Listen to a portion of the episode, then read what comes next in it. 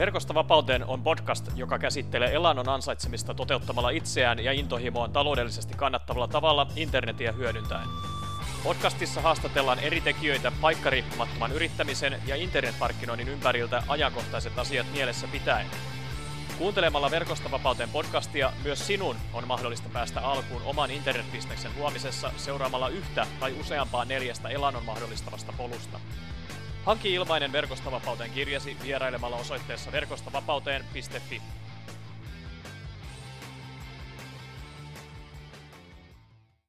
Tervetuloa Verkosta vapauteen podcastin pariin. Tänään haastattelussa kanssani on kirjailija, luennoitsija ja hyvinvointivalmentaja Tara Lange. Tara aloitti yrittäjänä vuonna 2014 Baby Joy-yrityksen perustamisen myötä – hän on myös toiminut doulana yli 20 lapsen synnytyksessä. Tara on tullut tunnetuksi omien elämänkokemustensa avoimen ja rohkean esille tuomisen myötä. Näihin kokemuksiin sisältyvät myös valtavat ponnistelut vihermehujen kehittämisessä kroonisten sairauksien kiusaamien lapsien vanhempien auttamiseksi.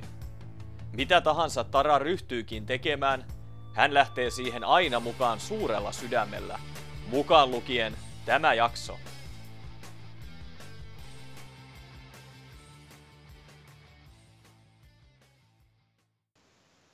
Moi Tara ja tervetuloa Verkosta vapauteen podcastin haastatteluun.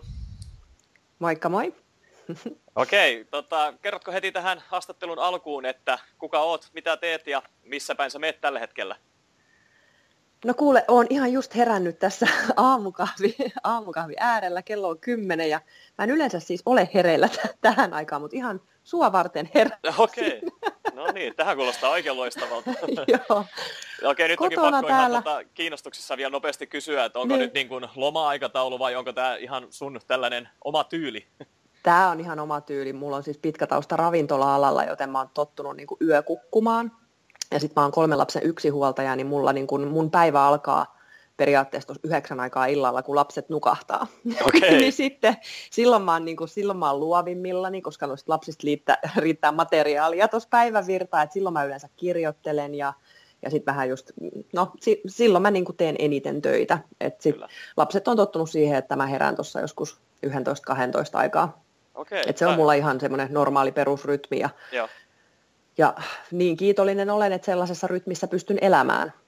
Et, Joo, et mulla on itse asiassa kerran elämässäni ollut sellainen työpaikka, mikä oli kahdeksasta viiteen, ja mä joudun lopettaa sen pari viikon päästä, ja se oli tosi noloin, oli just printannut mulle käyntikortit, ja mä, en, mä, pysty, mä en pysty tekemään tällä aikataululla, että mun kroppa ei niin siedä tätä, että mä ihan pyörtyylin aamu, aamun Okei, joo, joo. Tämä onkin tosi mielenkiintoista, kun tuntuu, että maailma on vähän tällainen aamukukkujen paratiisi, niin kun, se, sitä ajetaan väkisin siihen suuntaan, niin tämä onkin tosi piristävää kuulla tällainen toisenlainen niin näkemys. Joo, mulla on ihan omat, omat aikataulut. Kyllä, kyllä. Anteeksi, että mä keskeytin tuossa heti ens, ensimmäisen Ei, kysymyksen aikaa, kun oli niin mielenkiintoinen juttu, mutta tota, sulle jäi, että missä päin meet tosiaan ja perheen kanssa oot. Niin... Joo. Joo, Vantaalla täällä kotona kotona. Mä oon aikamoinen koti-ihminen, että et mä, en mä tiedä, voisiko sanoa, että mä oon vähän ristiriitainenkin tyyppi ainakin mun miehen mielestä, että musta löytyy vähän kaikkia ulottuvuuksia, että sit mä oon aika tämmöinen kotierakko, että voi olla niinku, että viikkokin, että mä en niinku poistu täältä kotoa, ja sitten sit taas kun mut näkee tuolla lavoilla puhumassa tai jossain retriittiin vetämässä, niin mä oon ihan yltiö sosiaalinen, että jotenkin kaikki nämä tämmöiset termit kuin introvertti ja ekstrovertti ja muuta, niin mä joudun vähän aina sanoa, että musta on niin kuin vähän kaikkea, että mä en voi sanoa, että mä oon just sellainen. Että kun mä mietin eilenkin, että oi apua, että mun pitää varmaan kertoa sulle just, että mitä mä teen, niin kun en mä oikeastaan tee vaan yhtä asiaa, kun mä teen niin kuin kaikkea sitä, mistä mä niin kuin innostun. Et mulla on hirveän vaikea olla niin keksiä, kun Suomi on just semmoinen, että pitää olla joku titteli. Et kirjailija nyt on niin semmoinen kiva titteli, että sitä on helppo käyttää, mutta muuten mä oon ihan pihalla, että, niinku, että mitä mä teen. Sitten on, on vihermehuja ja sitten nykyään nyt mä teen kaikki sisustusjuttuja, että mä oon ottanut just valokuvia kodistani ja rupean kirjoittaa sisustusartikkeleita, koska mä oon nyt siitä innostunut, Kyllä. kun mä oon just muuttanut uuteen kotiin. Ja sitten välillä mä innostun hirveästi taas jostain niin kuin synnytys, imetys, raskaus, laps, lasten kasvatusjutuista ja sitten mä menen taas tosi syvälle henkisyyteen ja nyt mä oon innostunut narsismista niin kuin ilmiönä ja jotenkin kaikki se, mistä Joo. mä innostun, niin sit sitä, sitä mä sitten teen niin kauan, kunnes mä kyllästyn. Kyllä. tota, onko tämä ihan niin kuin luontaista sulle, että ootko aina ollut tällainen vai? vai en onko... missään nimessä aina ollut tällainen. Okei. Okay. Nyt on tullut vanhemmiten ilmeisesti joku, joku, jonkin sortin aha-elämyksiä, että sit, tota, tykkäät mennä niin kuin, asioiden perässä, mutta tota, mitä, mikä niin kuin, tota, sä ilmeisesti kuitenkin teet liiketoimintaa niin kuin näistä eri teemoista, teemoista, että kuitenkin on niin kuin, sellainen niin kuin, ajatus aina taustalla vai, vai onko siinä sellaisia ajatuksia? No mä haluaisin kuulostaa hirveän fiksu, fiksulta, että mä oon kauhean laskelmoiva, mutta tota, kaikista eniten mua on hämmästyttänyt just se, että mun taustahan on sellainen, että mä oon ollut tosi semmoinen aika jumittava tyyppi, että aika pelossa elänyt ja, ja just ihan siis pikavippikierteessä ollut ja aina ollut hirveän niin kuin niukka ja nuuka ja pennejä on pitänyt laskea niin kuin just yksinhuoltaja äitinä ja, ja tehnyt kauheasti just suunnitelmia ja, ja miten pitää tehdä ja miten pitää olla ja elää ja, ja näin edespäin. Ja nyt kun mä oon heittänyt kaiken sellaisen niin kuin taivaan tuuliin ja mä vaan teen sitä, mitä mä rakastan, niin mä oon rikkaampi kuin koskaan. Et liike, mitä sä käytit jotain hienoa sanaa, jotain liike, liiketoiminta. Joo, kyllä. Kirjanpitäjän mukaan mulla menee tosi hyvin, mutta mä en ehkä pystyisi kertomaan, että mistä se raha tulee. Kyllä. Et mä katsoin, että sä olit haastatellut varallisuusvalmentajaa täältä Vantaalta. Mä ajattelin, että varmaan soittaa hänelle. Joo, katsotaan jakson jälkeen, jos saadaan yhteys aikaiseksi. Joo. Aika hauska. Tota, sä mainitsit nyt, että kirjan pitää löytyä, että kuitenkin siellä sit on ilmeisesti sulla on tällainen tiimi ympärillä, että, että homma pyörii sitten kuitenkin. Niin kuin... Siis ehdottomasti mulla on ihan mahtava tiimi ympärillä, paljon semmoisia, tai siis mä teen todella mielelläni yhteistyötäkin muiden kanssa, mutta mulla on just tämä hidasta elämää tiimi, jolta mä saan tosi paljon kaikkea tukea tietenkin, ja nämä kirjat, Tikapuut rakkauden kirjat on sitä kautta, että sinne sitten blogaan ja ja tota, sitten mulla on ihana graafikko mun veli, joka on taittanut mun kirjoja ja tekee kaikki mun, niinku, mulle on tosi tärkeää, että kaikki on aina niinku todella ylellisen kaunista. Mä oon suuri esteetikko, niin hän hoitaa kaikki mun sitten tällaiset, tällaiset niinku gra, graafiset jutut nettibannereista lähtien. Sitten mulla on niinku valokuvaajia ystävinä, jotka ottaa kaikki mun valokuvat, että, että mä teen kaikki kyllä niinku viimeistä, niinku, siis todella todella tarkasti ja tällaisissa asioissa mä osaan olla harkittu ja, ja, ja niin kuin teen todella täysillä nämä jutut. Kyllä. Ja tota, joo, ja kirjanpitäjän mukaan hyvin menee ja niin kuin mä sanoin, mä elän todella yltäkylläistä elämää, että se jotenkin todistaa sen, että silloin kun sä teet sitä, mitä sä rakastat, niin se palkitaan kyllä. Ja sitten sit se semmoinen suunnitelmallisuus ja laskelmallisuus ei ole enää niin tärkeää, että, että nimenomaan mulla on kokemuksia siitä, että jos mä lähden sitten vähän taas pelosta tekemään ja panikoimaan, että nyt mun kuuluisi tehdä näin ja apua, mulla ei ole tuossa kuussa mitään buukattuna luentoja tai, tai kursseja tai mitään muutakaan, että en vedä verkkokurssia tai ei ole retriittiä, että apua, miten mä saan vuokran kasaan. Mutta heti kun mä lähden sitten suunnittelemaan ja väkisin tekemään jotain siitä niin rahan tienaamisen pelosta, niin se ei onnistu. Kyllä. Et, et, vaikka tässä on nyt, onko mä ollut viisi vai kuusi vuotta vasta niin kuin yrittäjä, niin tämä on tullut ihan alusta asti hyvin selväksi, että näin tällaista tietä mun on niin kuin aivan turha enää kulkea. Että mun on vaan mentävä sinne, mihin mun sydän sanoo, ja se aina, aina vaan palkitaan. Kyllä, tosi arvo, se, arvokas vinkki. Se jotenkin se energia siinä taustalla on, on sellainen, joka innostuttaa muitakin ihmisiä, kun se tulee jotenkin niin syvältä sieltä omasta innostuksesta. Että on se aihe sitten mitä tahansa, niin aina kun se tulee tosi syvältä, niin se johtaa johonkin. Ja suurin osa työstä, mitä mä teen, on siis sellaista, mistä mä en saa penniäkään rahaa. Eli mähän sometan ja niin kuin ahkerasti, että kirjoitan pitkiä kirjoituksia, just blogeja ja, ja Instagramiin ja, ja Facebookiin ja on paljon lukijoita ja saan todella paljon ihmisiltä tosi pitkiäkin kiitoskirjeitä ja kertomuksia heidän omasta tilanteestaan, että kun mä oon avoin, niin sitten hekin on mulle päin avoimia. Et sitä, mitä sä annat eteenpäin, niin sitä sä saat myös takaisin. Kyllä.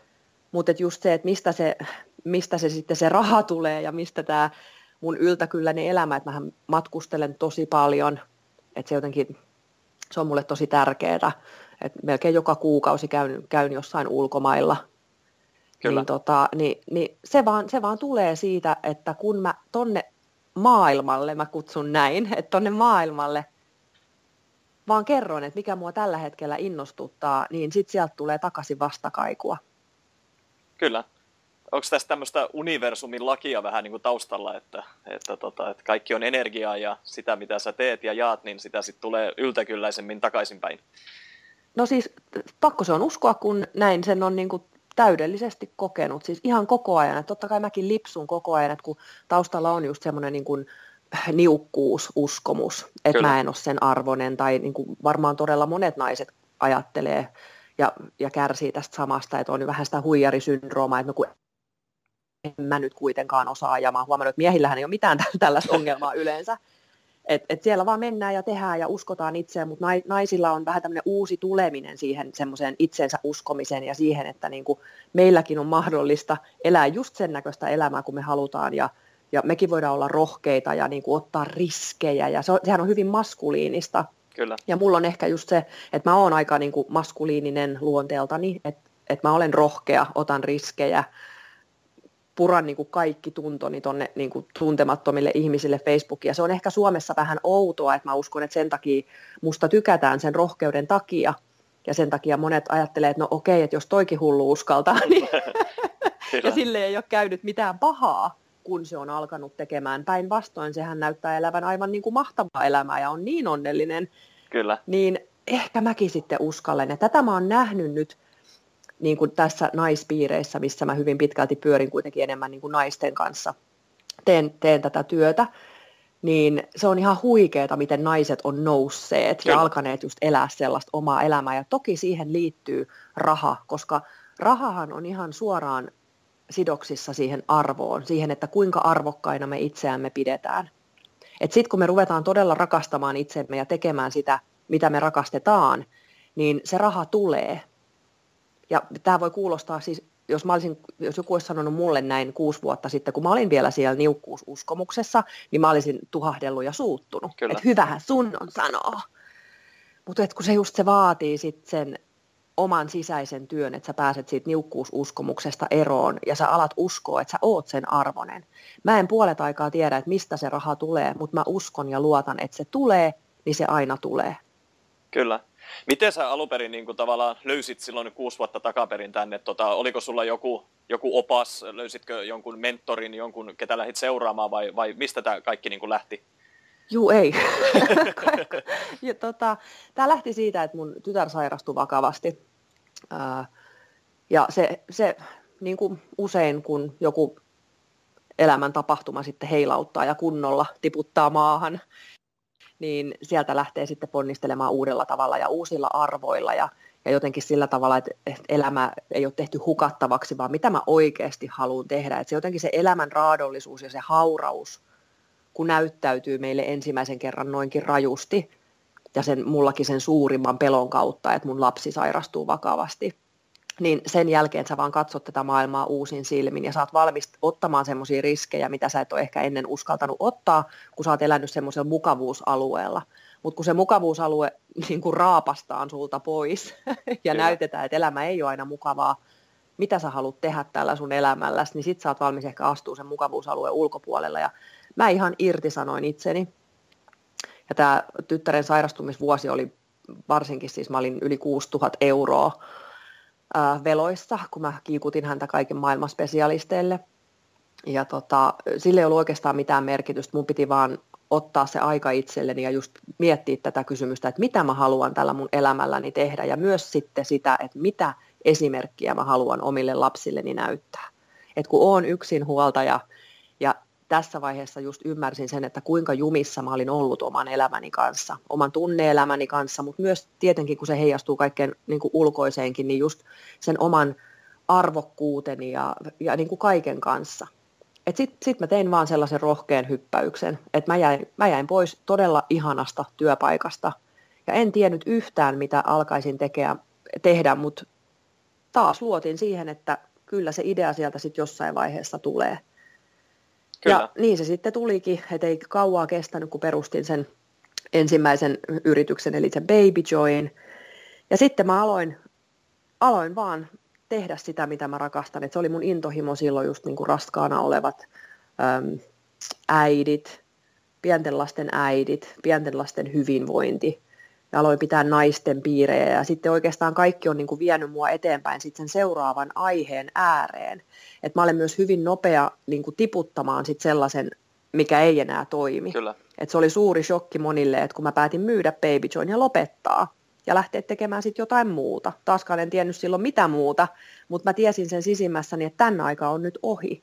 Ja firmalla meni tosi hyvin ja mä olin just saanut niin kuin laajan kannatuspiirin ympärille ja kaikki oli silleen, että ei ole totta, miksi? Mutta kun mä vaan tiesin, Kyllä. että tämän aika on nyt ohi ja mun on aika tehdä jotain muuta. Ja sitten lähti tämä tunnejuttu. Ja sitten sit lähtikin rönsyilemään ja koko tänä niin kuin aikana mulla on myös tietenkin sit ollut ne vihermehut, jotka liittyi siihen mun lapsen parantumiseen, että, että mä oon aina ollut tämmöinen monitahoinen ja monijakoinen, että mä en ole ikinä pidättäytynyt vaan yhdessä, vaan nimenomaan mun motto on se, että me voidaan tehdä ihan mitä vaan. Että mulla on ainakin kymmenen, ainakin kymmenen asiaa, mitä mä haluan vielä tehdä. Kyllä, kyllä. Mites ja mä tiedän, tämmöisiä... että mä tuun tekemään niitä kaikki. Niin. Mä tiedän, että mä tuun tekemään ihan joka ikistä. Kyllä. Että ei ole rajoja. Onko se sitten tämmöiset sisäiset uskomukset, kun meillä on, mitkä estää vaan tätä, että, että ei ole mukamassa aikaa tehdä asioita tai pitää tehdä näin ja näin, että joku on kertonut, joku yhteiskunta on sanellut meille, että tämä on se, se malli ja, ja ne on vaan niin syvällä sitten meissä, että on vaikea päästä niistä eroon niistä uskomuksista ja tavoista. Se on juuri näin. Se on, se on, se on juuri näin. että se, mitä sä kuvittelet olevan totta, on sulle totta. Et se, mihin sä uskot, niin sehän on totta. Et jos sä kuvittelet, että sä et pysty, niin ethän sä pysty. Mutta jos sä kuvittelet, että sä pystyt, niin kyllähän sä pystyt.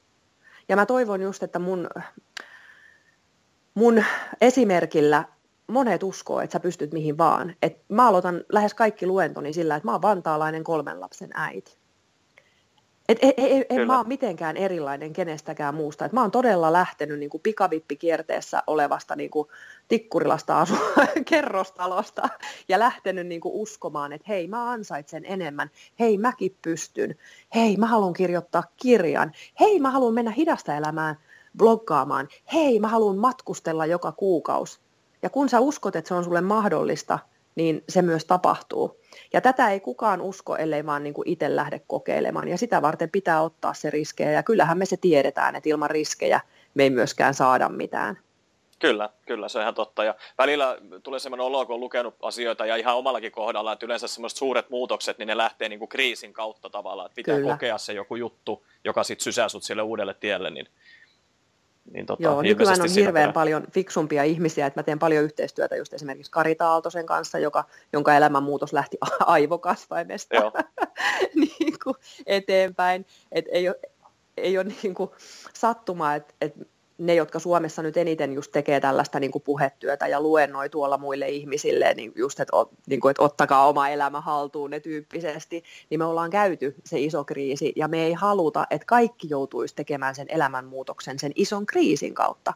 Mutta se on hyvin paljon nähtävissä maailmassa, että meitä ajetaan semmoiseen tiettyyn niin kuin hiillospisteeseen, että me ollaan niin sitkeitä me ihmiset ja Kyllä. niin mukavuuden halusia, että se, kun se mukavuushalue on niin pirun mukava, että sitten et sit sen pitää tehdä, niin, niin. että jos emme itse olla niin kuin sen sisäisen voiman ansiosta lähetä pois sieltä mukavuusalueelta, niin sitten elämän pitää tulla ja heiluttaa. Ja sitten on avioeroa tai sairastumista tai, tai just jotain rahaongelmia tai jotain muuta kriisiä, joka sitten oikeasti se väkisin tunkee. Et mä, mä näen, että me kaikki väkisin tungetaan sen mukavuusalueen ulkopuolelle. Ja sitten se, miten sä siihen suhtaudut, niin se on se alue, missä mä teen eniten töitä. Että suhtaudutko sä sitten siihen kriisinä ja, ja uhriudut ja jumiudut vielä niin kuin tiukemmin sinne pelkoon, vai otatko sä sen suurena mahdollisuutena, semmoisena niin muutosvoimana, joka tulee, niin kuin, tulee ja vie sut elämään sellaista elämää, mitä sä et ole ennen voinut kuvitellakaan, että se voisi olla niin kuin sun elämä. Kyllä. Tosi hyviä ajatuksia ja tosi tärkeitä juttuja ihan meille kaikille. Niin tota, löytyisikö siihen jotain ihan, ihan konkreettisia keinoja sitten, että kun tulee tällaisia kriisejä tai välttämättä ei tarvitse mennä sinne asti, mutta se, että mm. ruvetaan ottaa sitä omaa elämää haltuun, niin tavallaan miten sitä lähdetään sitten niin kuin, tavallaan antamaan niitä vinkkejä ihmisille ja miten sitten ihmiset voisi itse, itse ottaa niitä vastaan ja lähteä toteuttamaan niitä omassa elämässäni? No itse tuntemus on se A ja O. Ja nykyään on tosi, siis on, on kirjoja, kursseja, retriittejä, on, on vaikka mitä luennoitsijoita ja blogeja, että et, et siis maailmahan on täynnä tietoa. Kyllä. Ja, ja usein se lähteekin silleen, että sitten kun sä lähdet vähän niin sanotusti heräämään, että joku muukin elämäntyyli voisi olla mahdollista, niin sä lähdet just etsiä sitä tietoa ja sitä tietoa on paljon tarjolla. Ja mä aina sanoin, että se on hienoa, käy kaikilla retriiteillä ja kursseilla, lue kaikki mahdolliset kirjat, mutta että jossain vaiheessa siihenkin on tultava stoppi. Että sä et voi loppuelämässä lukea kirjoja ja kuunnella muiden neuvoja, Kyllä. vaan sitten seuraavaksi sun pitää jo pysähtyä ja ruveta kuuntelemaan itseesi. Eli ne kaikki on välineitä ja väyliä siihen itsetuntemukseen, että mikä mulle sopii, mitä mä haluan, mitkä on ne mun arvot, ne mun motiivit, mikä on se mun työ, mitä mä haluan tehdä, mikä on mulle tärkeintä. Että sit sä alat kysymään itseltäsi niitä kysymyksiä sen sijaan, että sä kyselet niitä tuolta muilta ihmisiltä. Että nämäkin on semmoisia niinku askeleita, mutta se itsetuntemus ei synny ihan hetkessä ja sekin muuttuu koko ajan, että mäkin kun mä aloitin, niin mähän tein siis 18 tuntia päivästä töitä ja mä tein sen niin onnesta, niin kuin riamusta kiljuen. Ja tällä hetkellä mun tahti on taas se, että mä teen niin, kuin niin vähän töitä kuin mahdollista. Kyllä, kyllä. Koska mä sitten taas rakastan niin kuin luoda käsilläni ja olla kotona ja muuta. Et mä oon ihan eri ihminen kuin mä olin viisi vuotta sitten. Et muistaa myös, että se muuttuu jatkuvasti. Et itse mä pidän puolen vuoden välein äm, jonkun. Mä lähden yksin. Viimeksi olin 11 päivää Intiassa kuuntelemassa itseäni, että mitä mä nyt haluan, että aina jonkun semmoisen suuren projektin jälkeen, niin kuin tuollakin oli kirjan kirjoittamisen jälkeen, niin mä haluan, mä haluan sitten niin pysähtyä, että okei, nyt mä oon tehnyt tällaisen, se vei musta näin ja näin paljon, mä oon saanut tämän ja tämän vähän niin kuin oksennettua ulos, että joku musta on lähtenyt, nyt on tilaa uudelle, mikä se uusi on, mitä mä nyt haluan. Ja tämä kesä on mulle just aina semmoista aikaa. Mä pidän kaksi retriettiä tuolla Frantsilassa, joka on just tällaista pysähdytään itsemme äärelle sen paaston, vihermehupaaston aikana ja siellä naispiireissä kysellään itseltämme just näitä tärkeitä kysymyksiä, että mitä mä haluan taas tehdä tuonne talveen asti. Ja sitten mä tiedän, että talvella mä lähden taas jonnekin aurinkoon ja mä kyselen uudestaan itseltäni nämä kysymykset. Kyllä. Eli ei niin, että sun pitäisi tietää, että okei, nyt mä haluan, että mun elämä muuttuu, mä haluan tehdä tätä no, puolen vuoden päästä voitkin haluta tehdä jotain ihan muuta. Että se rajattomuus, mikä tulee siitä vapaudesta, jonka sä suot itsellesi, niin se pitää muistaa sitten, että sä et jää jumiin siellä matkan varrella, vaan sä jatkuvasti oot valmis uudistumaan ja löytää itsestäsi uusia puolia. Ja se, siis se on niin mahtavaa elämää, että se, jos joku nuorentaa meitä, että sekin me tiedetään ja me nähdään, että kun sä jatkat tal- sitä sen saman polun tallaamista ja sä meet sitä samaa oravan pyörää, niin sehän vanhentaa sua. Koska meidän on tarkoitus luonnollisesta, luonnollisesta olla niin kuin uusiutuvia. Koko ajan löytää itsestämme uusia puolia, uusia lahjoja, uusia taitoja, uusia mielenkiinnon aiheita. Ja sit sä vaan annat sen, mä aina sanon, että niin kuin näytä tonne maailmalle tai universumille tai maailmankaikkeudelle, mitä sanaa kukakin haluaa käyttää, että näytä sille, että nyt tämä. Ja sitten odota. Jos se tapahtuu, niin sen kuului tapahtua.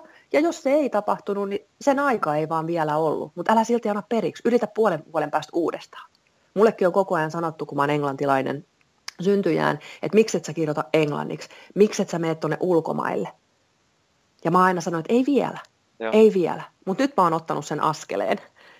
Että katsotaan, Kyllä. mitä tapahtuu. Lähdenkö mä nyt sitten sinne vai pysynkö mä vieläkin täällä kotona. Eli mä en enää suunnittele mä en enää tee mitään viiden vuoden suunnitelmia, mä en enää oleta tietäväni, mitä mun kuuluu tehdä. Mä vaan niin kuin luen niitä merkkejä, että toimiiko vai ei. Ja jos ei toimi, niin mä en jää katkeruuteen. Mä en jää, voi voi, ei vitsi, mä teen niin paljon töitä sen eteen, höh, kun siitä ei tullut. Mä en jää yhtään suree sitä, vaan mä oon silleen, että okei, ei ollut sen aika, no mitäs mä sitten teen? Kyllä. Eli se semmoinen lapsenomainen innostus tähän elämään on hyvin tärkeä säilyttää – ja sitä pitää ylläpitää just sillä luovalla toimillalla ja siitä, että sä, sä pidät huolta itsestäsi ja teet niitä kivoja juttuja.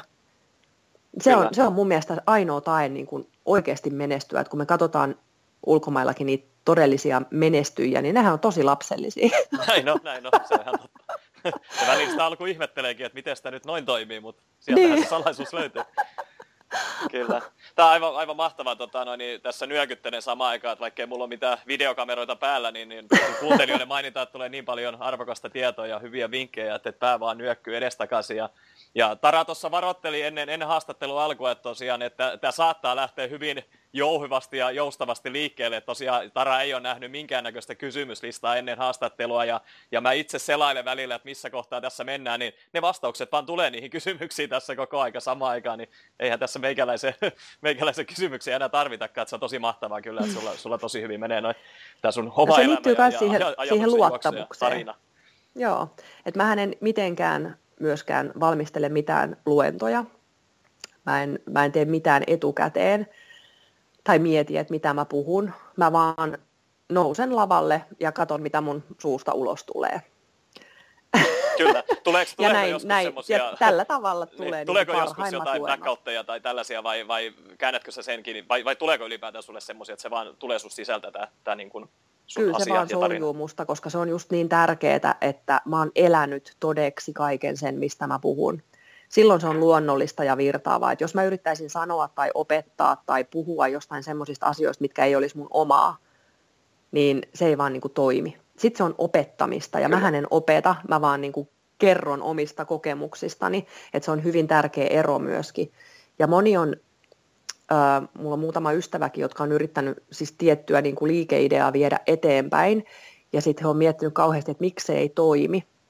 Niin mä oon heille sanonut ihan suoraan, että sä et elä sitä. Että sä et elä sitä todeksi, niin se ei ole silloin totta, ja silloin se ei voi toimia. Kyllä.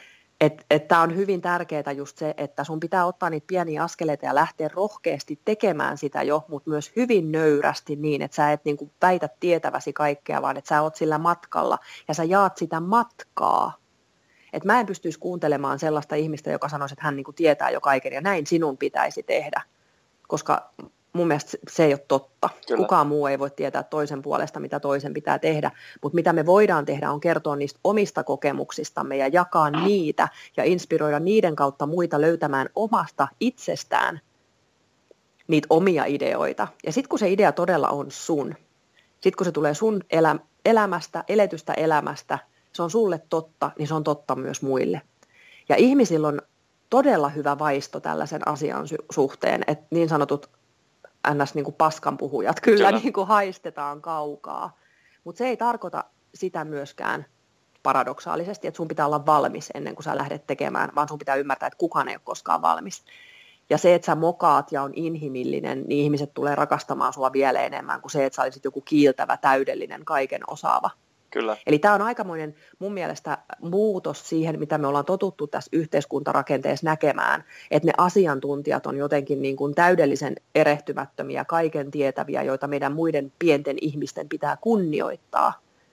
Nyt on nousussa just inhimillisyys, lempeys itseä kohtaan ja se, että me ei tiedetä kaikkea, mutta me ainakin yritetään. Ja jos mietitään ihan seuraavaa sukupolvea, seuraavaa sukupolvea, jotka tulee tänne muuttamaan tätä maailmaa, niin eikö se ole just se viesti, mitä me haluttaisiin niin kuin vanhempina näyttää, että hei, me edes yritetään, vaikka me ei osata. Kyllä. Aivan mahtava, aivan mahtava, joo kyllä. Ei voi muuta kuin olla samaa mieltä just, että, tota, että, että just tähän suuntaan tämä menossa ja, ja tota, just se, että mitä tuossa aiemmin puhuttiin näistä yhteiskunnan muovaamista malleista, niin varmasti me halutaan jättää sellainen yhteiskuntamalli sitten meidän jälkeläisille, että, tota, että, että tosiaan että se on just noin, että, että saadaan tehdä just sitä, mitä huvittaa ja, ja, ja just se kaikki, että miten koulussa ollaan menty, että opettaja opettaa, niin mitäs jos se onkin keskustelua vaan siellä eh, kaikkien kesken ja opettaja on ehkä sellainen vaan niin kuin opas sitten siellä niin kuin oppilaiden keskellä, että ihan mitä tahansa tällaista, että on tosi mahtava. Mutta tota, sulla tosiaan, kun mainitsit, että on retriittejä, on kirjoja, on, on vihermehuja, kaikki näitä, niin, niin tota, haluatko hiukan kertoa että esimerkiksi tästä Tikapuut rakkauten kirjasta ja sitten näistä sun järjestämistä retriiteistä, että sä ilmeisesti käsittelet just näitä asioita siellä ja tässä kirjassa, mitä sä tässä oot meille kertonut? Joo, kyllä. Eli niin kuin sanoin, niin toinen asia on aina niin kuin vienyt sen seuraavan äärelle. Et ensin tosissaan olin naisten kanssa, istuin piireissä ja me puhuttiin, että miltä meistä tuntuu. Et varsinkin äitiys on sellainen, joka, joka todella ravistelee meitä naisia ihan kehollisesti, mutta myös varsinkin henkisesti. Ja mä olin niin kuin aika shokissa itsekin siinä, että, niin kuin, että siihen henkiseen hyvinvointiin äidit ei pahemmin saa tukea, että neuvolassa vaan mitataan ja punnitaan niitä vauvoja, mutta et entäs se koko sisäinen myllerys, mitä tapahtuu, kun naisesta tulee äiti. Ja siihen mä sitten tarjosin naisille sen turvallisen paikan, jossa purkaa niitä tunteitaan. Ja tietenkin nämä tunteet rupesivat sitten niin kuin kiinnostaa mua ihan äärimmäisen paljon. Ja sitten kun niin kuin sanoin, että mä oon itsekin vähän maskuliininen, että semmoiset naiselliset tunteet on ollut mulle aika niin kuin vaikea pala niin mä halusin jonkun kehittää jonkinnäköisen työkalun, koska sekin oli ihmeellistä, että ei, vaikka mä kuinka etsin ja opiskelin jotain tätä aihetta, tätä tunneasiaa, niin ei löytynyt semmoista kirjaa, missä olisi niin kuin kaikki tunteet käyty ja vähän niin kuin, mä tarvin työkalun, kun mä katson jätkä, niin mä tarvin työkalun, niin mä teen sitten tikapuut. Eli kaikki mä oon oikeastaan niin kuin tehnyt itseäni varten ja sitten kun mä tiedän, että jos joku auttaa mua ymmärtämään, niin se auttaa ihan varmasti myös muitakin ymmärtämään.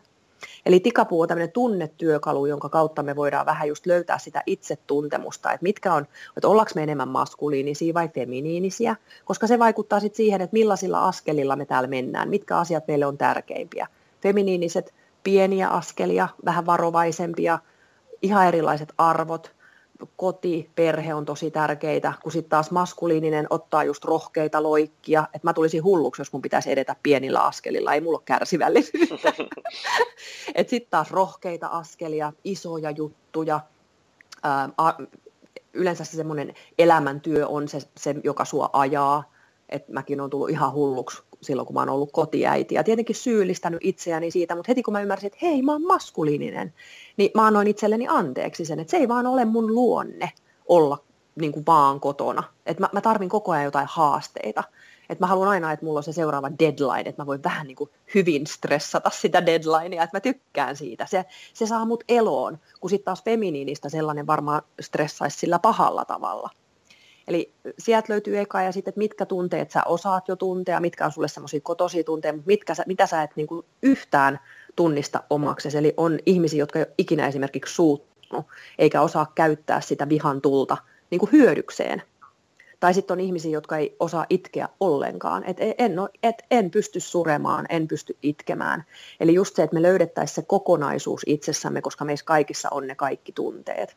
Että tämä tikapuutyökalu on pohjana kaikessa, mitä mä teen, koska se on niin loistava työkalu siihen itsetuntemukseen, mutta myös siihen, että me tunnistettaisiin toisissa ihmisissä, että me osattaisiin kommunikoida ja meidän ihmissuhdetaidot paranis, että me ymmärrettäisiin, koska munkin historia on se, että mä jatkuvasti sanoin vaan, että mä en tajuu, että mä en tajuu. Mä en ymmärtänyt itteeni, enkä mä ymmärtänyt ketään muutakaan. Ja nyt mä voin sanoa, että kun mä olen itse kokenut kaikki tunteet itsessäni, olen kokonainen, olen tasapainoinen, niin multa löytyy ymmärrystä, empatiaa ja myötätuntoa myös kaikkien muiden tilanteisiin.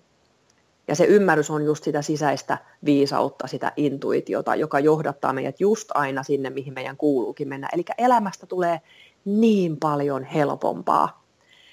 Ja tää, tätä mä oon nyt sitten vienyt sitten myös just sinne lasten kasvatukseen, että me vanhemmathan halutaan todella ymmärtää noita meidän lapsia ja, la, ja siis vanhemmuushan on todella vaikeaa, jos sä et Kyllä. ymmärrä sitä sun lasta tai sä et ymmärrä niitä tunteita, joita se lapsi sussa herättää.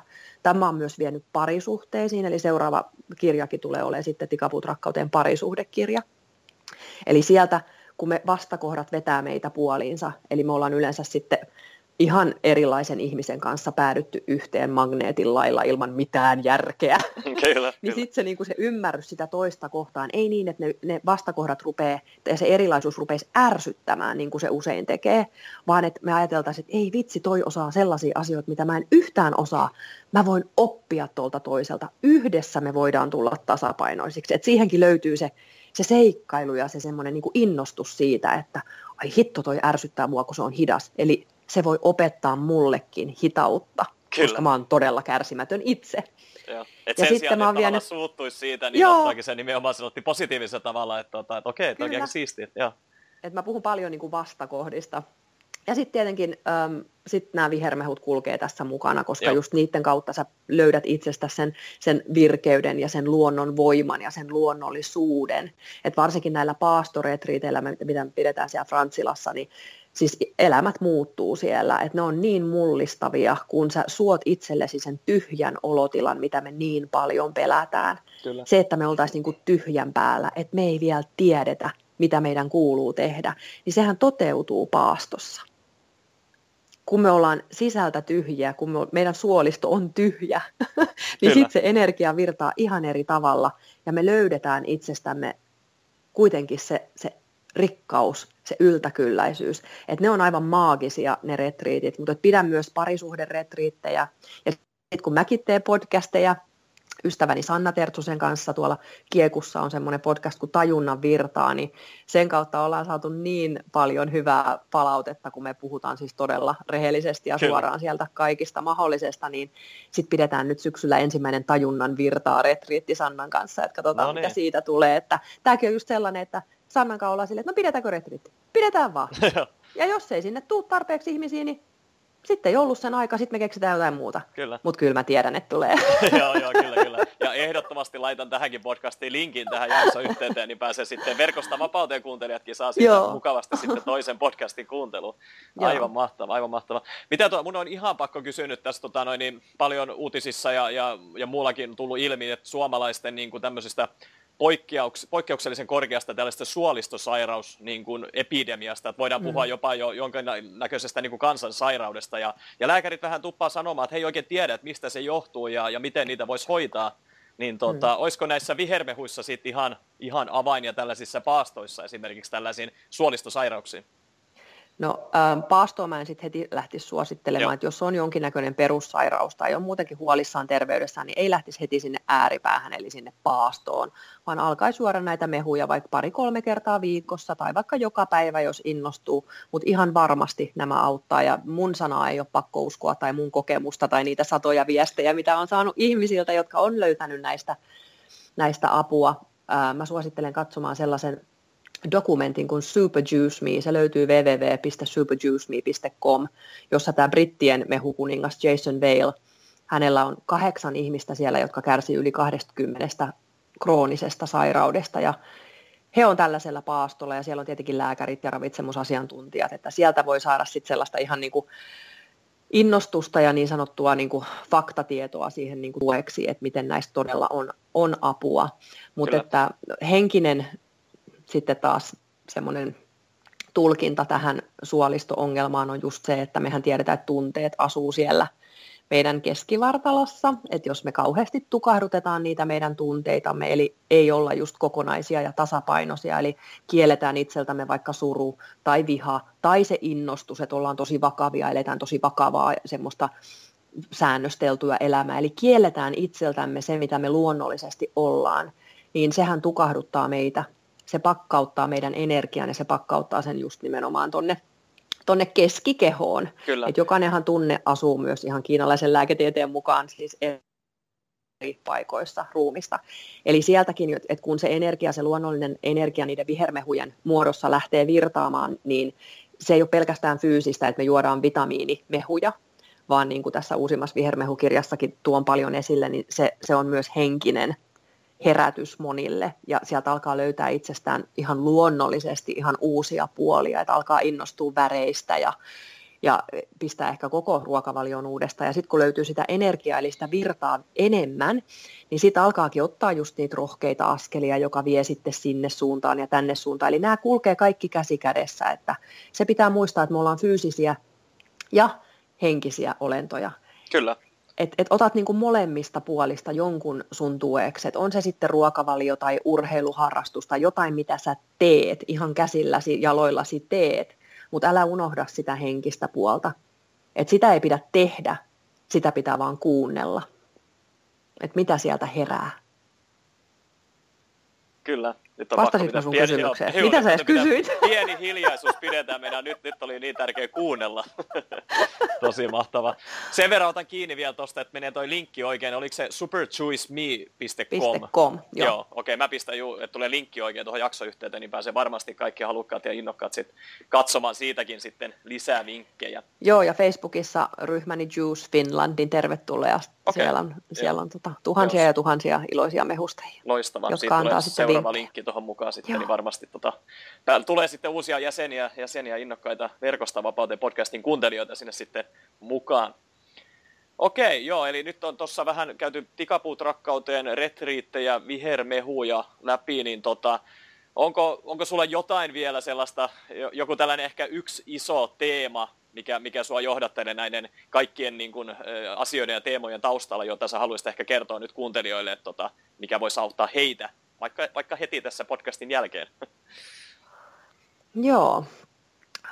No, kesä on nyt sellaista aikaa, että nyt, nyt toivottavasti kaikki niin nauttii olostaan ja tekee just sitä, mitä haluaa tehdä. Et kesä on myös semmoinen vähän paineita herättävä aika, että pitäisi tehdä ja pitäisi mennä ja nähdä ja sukuloida ja kaikkea muuta, mutta jos se voisikin alkaa ihan niin kuin tästä päivästä alkaen, että sä tekisitkin sitä, mitä sä itse haluat tehdä.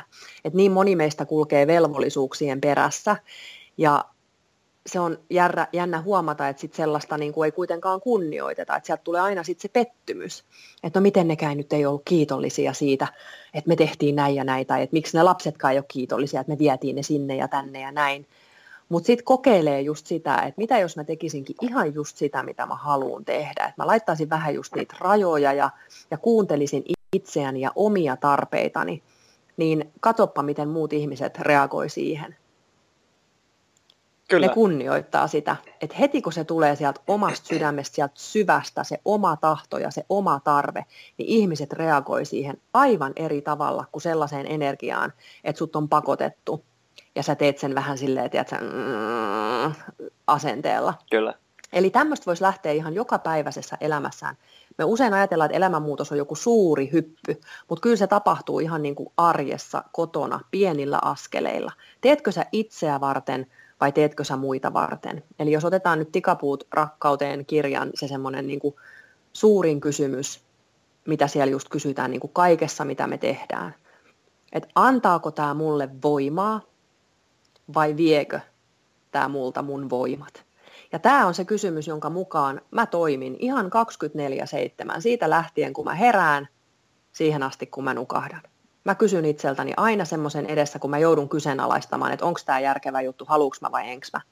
Viekö tämä multa voimaa vai antaako tämä mulle voimaa? Ja jos se antaa mulle voimaa, niin mä lähden riemusta kiljuen ilman mitään odotuksia ja nautin mutta jos se vie mun voimat, niin mun pitää rakastaa itseäni tarpeeksi, että mä sanon, että ei kiitos. Kyllä.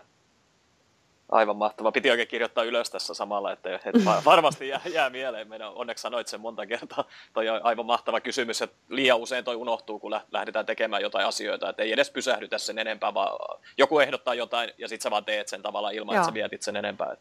Et jos, sulla pieni valinta. jos sulla ei ole mm. ajatusta sun omasta elämästä tai suunnitelmaa, niin jollain muulla varmasti on. Kyllä, joo, hyvin sanottu. Ihan varmasti on. Kyllä. Et siinä voi olla sitten työnantaja tai voi olla opettaja tai opintohjaaja Jaa. tai missä ikinä vaiheessa ootkin elämässä, niin se jollain mm. varmasti on joku ajatus, miten hän voisi vaikka hyödyntää sua, jos et sä itse hyödynnä itseäsi. Niin, niin, niin ja tota... mitä sun kuuluisi tehdä. Juuri näin. Mutta kun tämä tiedostava henkinen hereillä oleva vapaa elämä, taas käytetään mitä sanoja halutaan, on nimenomaan sitä, että sä valitset ihan itse. Että sä et vaan mee toisten, odotuksen, to, toisten odotusten mukaan, vaan sä ihan itse valitset. Eli tämmöinen pieni kysymys, jos sä tästä teet sulle itse, itsellesi normaalin kysymyksen joka ikisessä asiassa, niin tästä tulee pian sulle täysin niin kuin, ihan semmoinen selkärangasta tuleva valintatilaisuus. Ja silloin sä alat elää sun omaa elämää, kun sä valitset ihan itse. Kyllä. Mä otan varmasti käyttöön heti tänään tämän kysymyksen, nyt kun se on ylöskirjoitettu, ja suosittelen muillekin kuuntelijoille. tota, sit kun, sitten kun tämä jakso tulee ulos, niin ehdottomasti siitä, jos joku yksi iso, iso vinkki näistä kaikista ja ajatuksista, mitä Tara on meille nyt jakanut, niin tota, tämä on aivan loistava, konkreettinen ja hy- hienosti kiteytetty. Öö, Mitäs tota, noi, nytten tässä haastattelun loppuun kohti olla menossa ja tota, susta huokuu sellainen onnellisuus ja iloisuus ja kaikki, kaikki tällainen, niin niin sä oot kertonut meille paljon, paljon asioita, mutta mikä sulle just nyt on semmoinen nautinnon kohde ja se, että mistä sä nautit niin kuin eniten? Äh, no kyllä se on aina tämä sama tosi tylsä vastaus kuin vapaus. Kyllä. se vapaus, että mä voin herätä, koska mä haluan, mä voin mennä nukkumaan, koska mä haluan, mä voin tehdä päivilläni ihan just sitä, mitä mä haluan.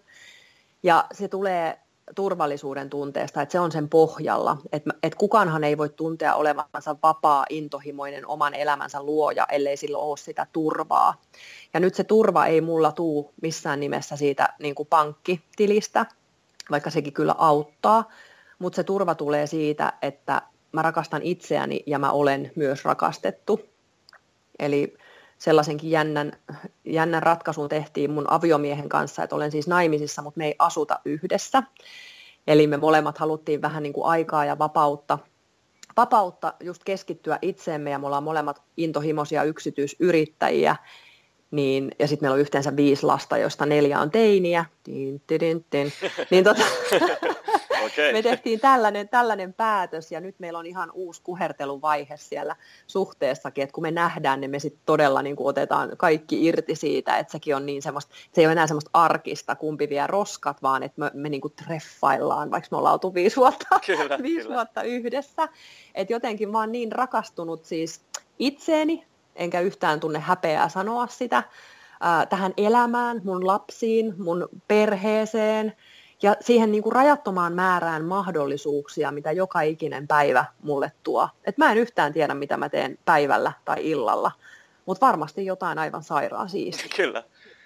Pakko kysyä näinkin tällainen ehkä arkinen kysymys, että jotkut mm. saattaa tuolla li, niin kuin linjan toisessa päässä miettiä sitä, että miten sitten niin kuin lapset tavallaan suhtautuu tähän, että, niin kuin tähän kaikkeen, mitä, mitä te teette, että onko sulla siihen joku mm. näkemys tai heillä joku näkemys, mistä Joo, siis meillähän ei ole yhteisiä lapsia, että sen takia tällainen okay. on helppo, että mulla on siis kolme omaa lasta ja hänellä on kaksi omaa lasta. Et sen takia tämä on niin kuin helppo okay. ratkaisu uusperheelle. Mutta siis meidän lasten mielestä me ollaan varmaan siis aika hulluja. Varmasti ylpeitä. tai, tai, siis, tai, se on mulle hirveän tärkeää, että mä, mä näytän mun lapsille just sitä esimerkkiä, että kaikki on mahdollista ja sä voit tehdä just sitä, mikä tuntuu susta hyvältä. Et mä, et me kerrottiin lapsillekin, että tämä tuntuu nyt meidän mielestä hyvältä, mutta en mä tiedä sitten, vaikka vuoden päästä me asuttaisiin taas yhdessä. Ei me tiedetä, Kyllä. kun me mennään tiedätkö, päivä kerrallaan ja kuunnellaan itseämme, että nyt tämä tuntuu tosi hyvältä ja on ihan turha suunnitella, että entäs vuoden jälkeen. Nyt me asutaan tässä ja meillä on aivan, aivan mahtavaa. Ja elämä tuo tullessaan vaikka mitä mahdollisuuksia tehdä sitten taas uudenlaisia valintoja. Mutta tämä on mulle äitinä äärimmäisen ter- niinku tärkeää, että mä olen istuttanut lapsiini sellaisen siemenen, että susta voi tulla mikä vaan, ihan mikä vaan, ja sä voit tehdä kymmentä eri asiaa. Et sekin on tosi vanhanaikaista, että mikä susta tulee Kyllä. isona. Ei se, sen ei tarvi olla vaan se yksi asia. Et mäkin olen tehnyt nyt jo yli kymmentä asiaa, ja aion tehdä vielä ainakin toiset kymmenen asiaa. Että sä voit tehdä ihan mitä sä haluat. Kyllä. Kyllä, siinä on, ja, ja varmasti on niin kuin vaihtoehto, että joku, joku lapsikin saattaa tietää sen oman unelma-ammattinsa, jo, jo, mm. jota hän niin kuin haluaa tehdä, niin sitten se voi olla se juttu, mutta sekin voi sitten vaihtua joskus, ettei sitä koskaan tiedä, mutta tota, se on, tossa on varmaan se, että sitten kun se ajatus on laitettu itämään, niin, niin sitten sen avulla sä voit tavallaan nimenomaan tehdä, mitä sä haluat, että sä voit valita sen, tai sitten sä voit valita joskus toista, että se on susta itsestäsi kiinni. Joo, ja sitten se semmoinen ajatusmaailma, että et, ei tehdä vaan niitä itselleen helppoja ja mukavia asioita. Olisihan munkin nyt paljon helpompaa ja mukavampaa asua vielä mun miehen kanssa yhdessä. Se kävisi kaupassa ja tyhjentäisi tiskikoneen mun puolesta. Mutta tässä on niin paljon niin kuin, semmoista uutta, mitä me ei olla vielä koettu, että on tosi jännittävää. Mutta äh, mun kahdeksanvuotias sanoi, jotenkin mä oon tätäkin luennoilla, luennoilla kertonut eteenpäin, koska mun mielestä on niin nerokkaasti sanonut, että tällainen elämäasenne, kun meillä kaikilla olisi niin kuin lapsilla niin kuin hyvin yleisesti on. Hän sanoo näin, että se mitä me osataan jo, se on ihan tylsää.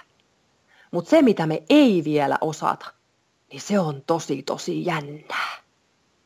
Eli tämä on just sitä pois sieltä mukavuusalueelta. Tee jotain, kokeile jotain uutta ja jännittävää. Se tuo sun elämään niin paljon muutakin uutta, että ei ikinä voi tietää, mihin se johdattaa, jos sä uskallat kokeilla sitä, mikä on sulle tosi vaikeaa.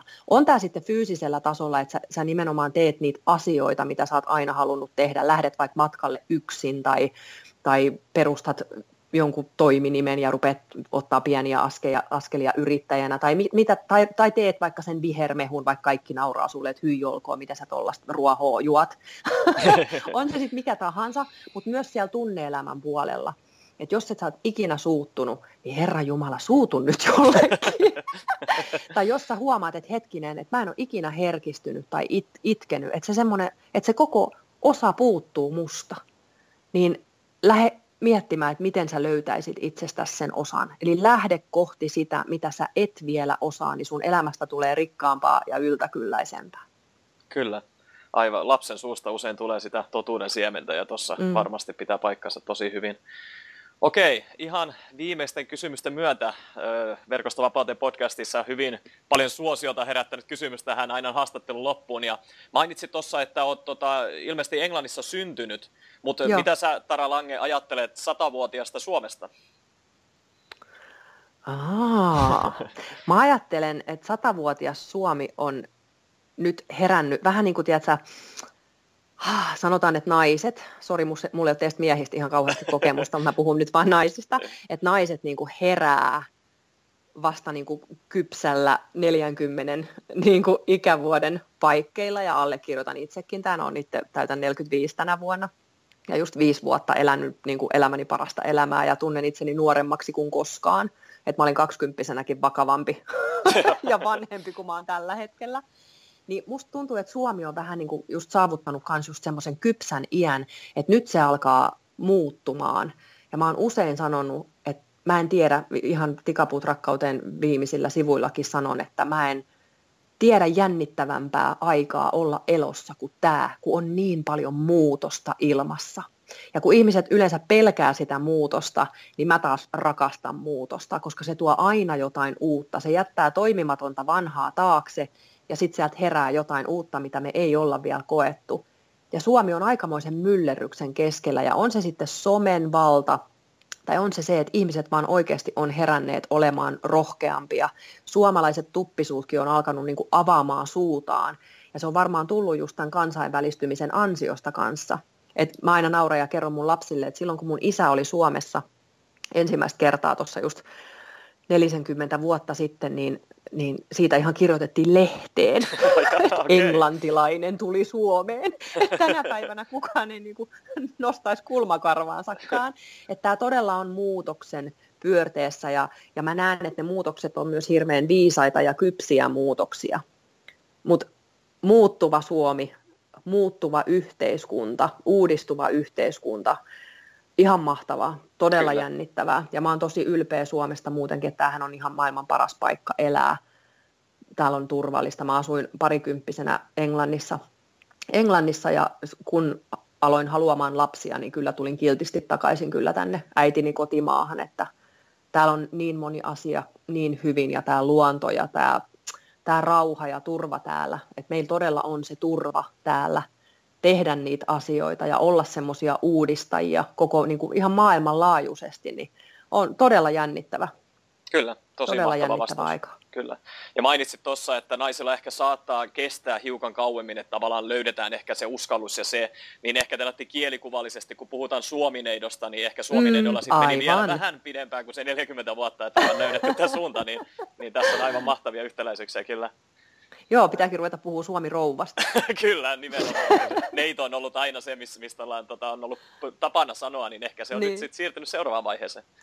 Kyllä. Okei, ihan viimeisen kysymyksen myötä, eli mistä Verkostovapauteen podcastin kuuntelijat voivat löytää lisätietoa susta? Ähm, no, tietenkin mulla on ne ihan nettisivut www.taralange.fi, mutta kun mä olen tämmöinen muutospyörä, niin jos haluaa pysyä pyörteessä mukana, niin sitten, sitten ehkä Instagramista Taralang, eikö hetkinen, mikäs mä siellä on, Taralange 1911 tai sitten Facebookista se Taralange, että sinne mä postailen päivittäin syviä, syviä tuntemuksia, mutta sitten myös näitä ilon pirskahduksia, että Kyllä. kaikkea maan ja taivaan välillä, hyvin syvällistä ja myös sitten hyvin innostunutta. Kyllä. Laitetaan, laitetaan tosiaan jo linkit mukaan ja varmasti tota, kuuntelijoille Tara Lange, kun nimenä tulee tutuksi, niin varmasti sit somestakin helposti löytää, löytää tota, noin, ja pääsee sitten tutustumaan näihin päivittäisiin ihaniin ajatuksiin, joita me ollaan tässä saatu kuunnella. Että, tota, kiitos tosi paljon Tara Lange Verkosta Vapauteen podcastin haastattelusta. Kiitos sulle. Hyvä. Moi moi. Moikka moi. Kiitos kun kuuntelit Verkosta Vapauteen podcastia. Jos olet innostunut ja kiinnostunut tutustumaan tarkemmin siihen, miten voit myös itse aloittaa luomaan omaa polkuasi kohti elannon ansaitsemista internetin avulla, mene vain osoitteeseen verkostovapauteen.fi ja hanki ilmainen Verkostovapauteen kirja. Lisäksi, jos pidit tästä jaksosta, niin arvostaisin sitä kovasti, jos tilaisit podcastini ja jättäisit arvostelun siitä, miten mielestäsi suoriuduin. Se auttaa enemmän kuin arvaattaa. On vain neljä polkua elannon ansaitsemisen internetin avulla. Valitse oma ja muuta maailmasi.